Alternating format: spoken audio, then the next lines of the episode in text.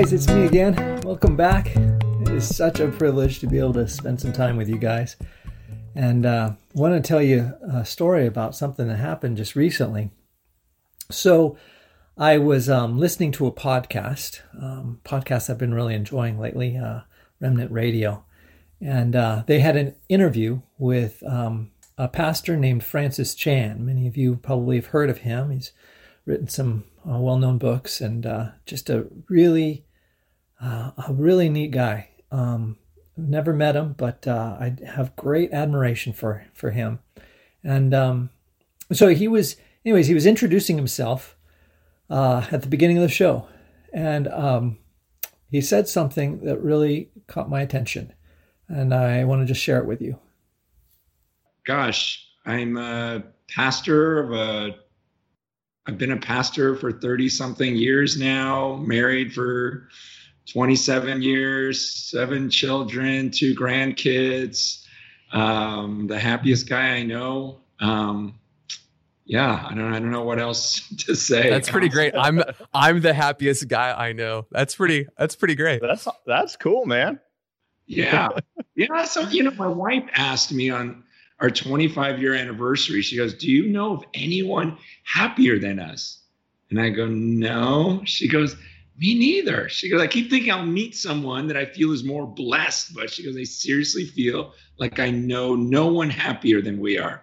I'm like, That's pretty awesome to hear on your 25th anniversary from your wife.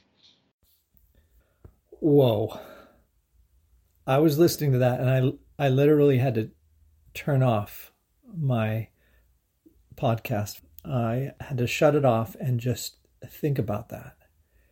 And I thought, it just seems so alien to me, so foreign.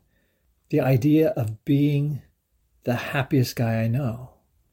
And I just sat there and I, I thought, that's just definitely not me. And I just pondered it for a while. So I didn't have much time that evening to, to think about it too deeply.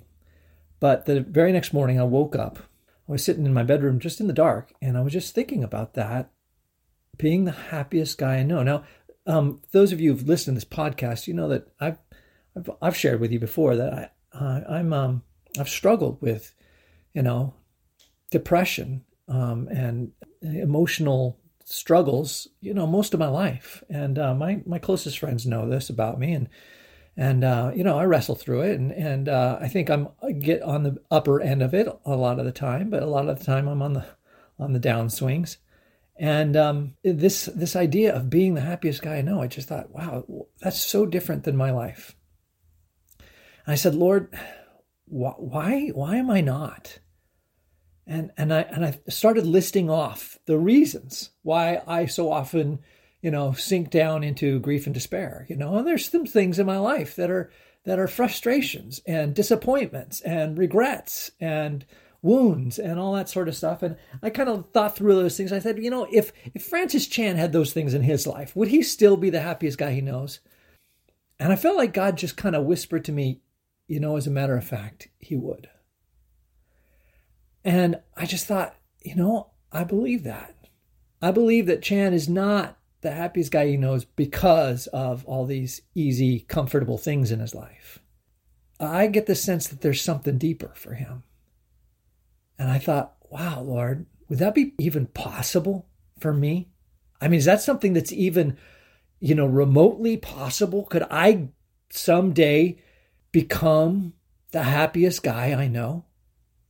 I, I, I started imagining myself a year from now, my next anniversary what would it be like if my wife turned to me and she said, "You know, you're the, you're the happiest guy I know."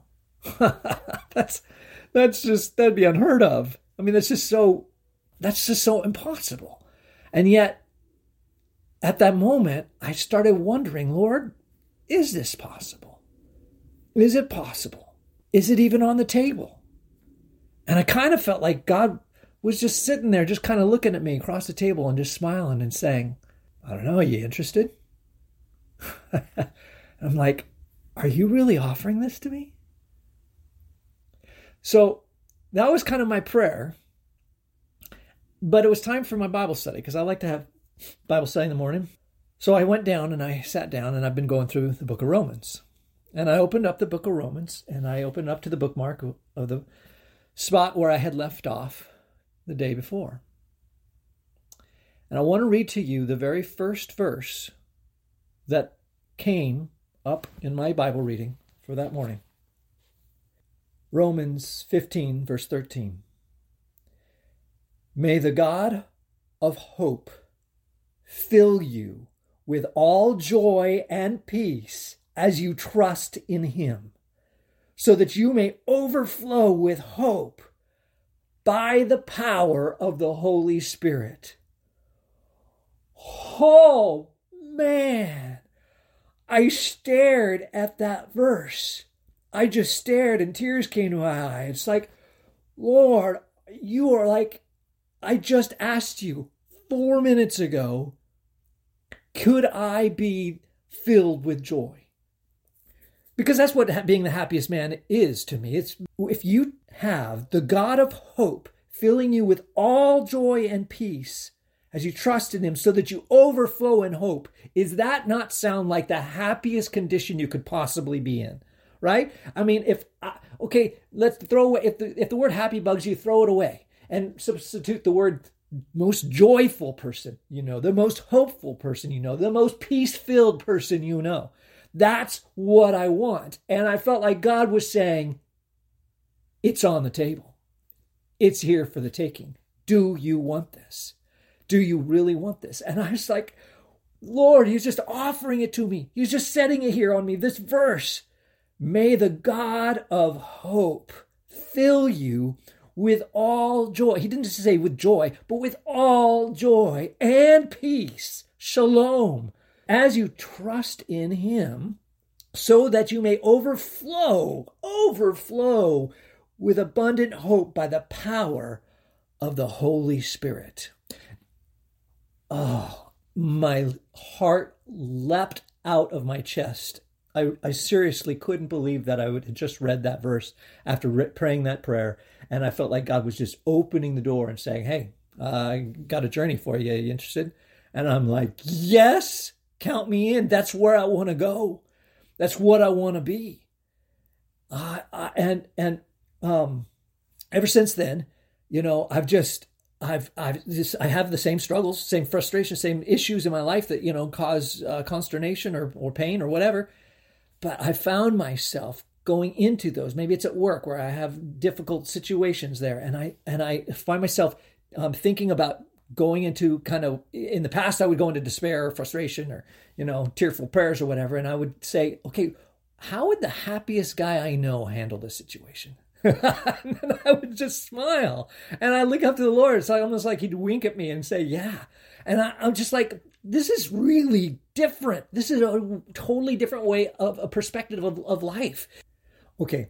Now, before I get too far down this road, I, I need to back up here for a minute and, and point out two critical pieces that are in this verse that we can't skip over because they're they're the heartbeat of this verse. Yes, he's he's offering off this great promise, but there's there's a couple of preconditions, so to speak, that, that are buried in this verse that you got to see. So he says, May the God of hope fill you with all joy and peace as you trust in him or in your faithing. It's, it's a weird, um, in the Greek, it's a weird construction, uh, but the idea seems to be that it is as I am living out my faith as I'm living out my belief, as I am strengthening the muscles of my trusting in Him.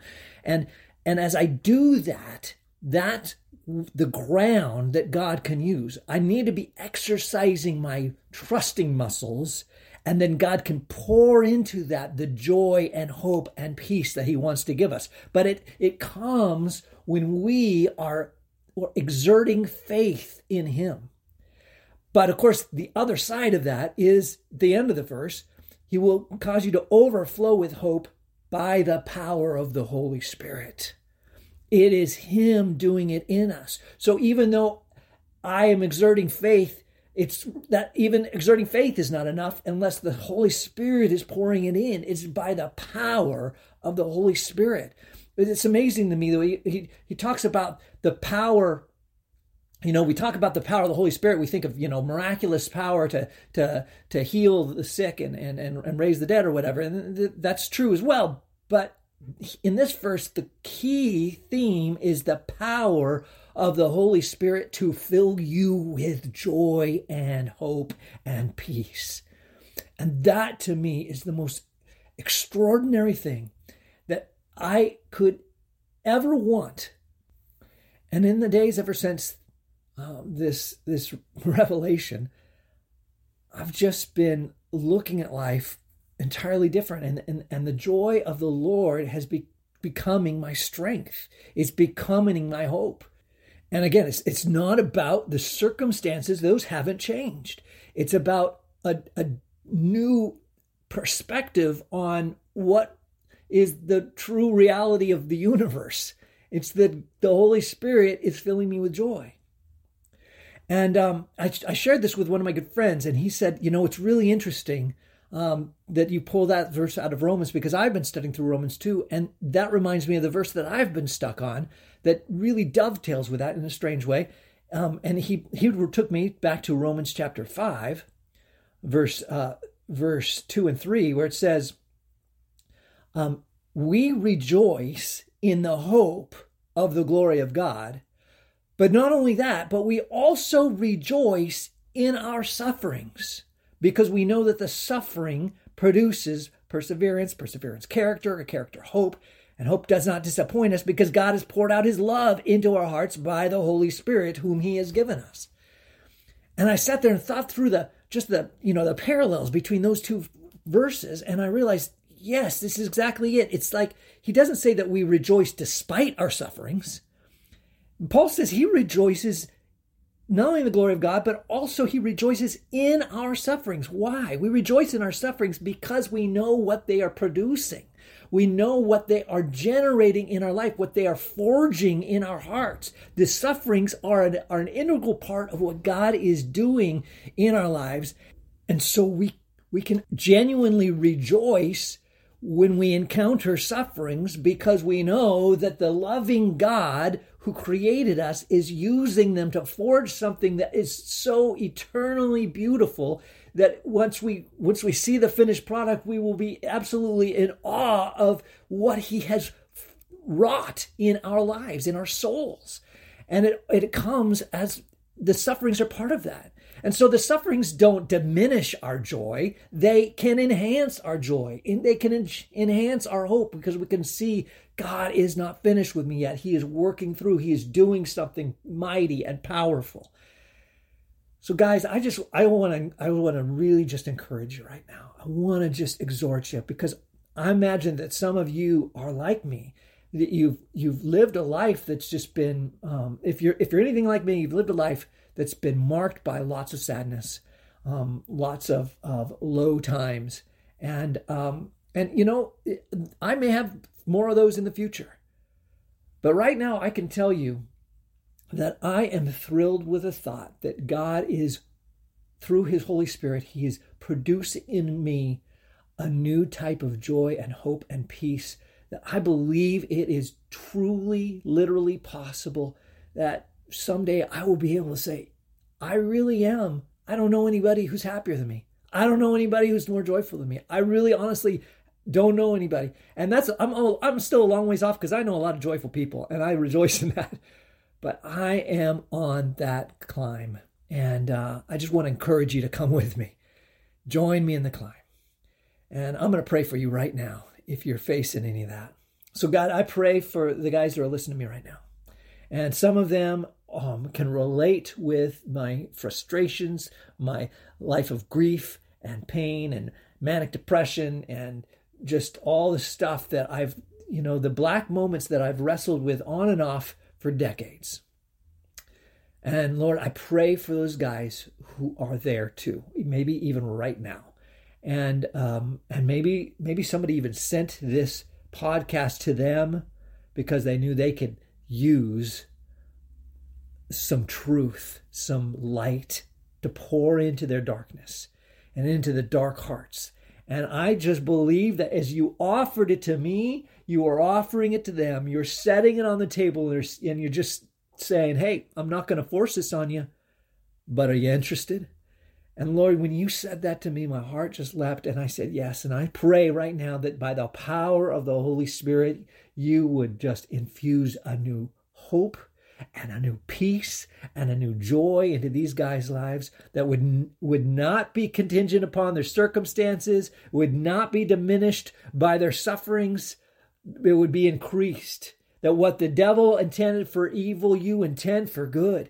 That you want them to know the joy that surpasses understanding. Lord Jesus, thank you.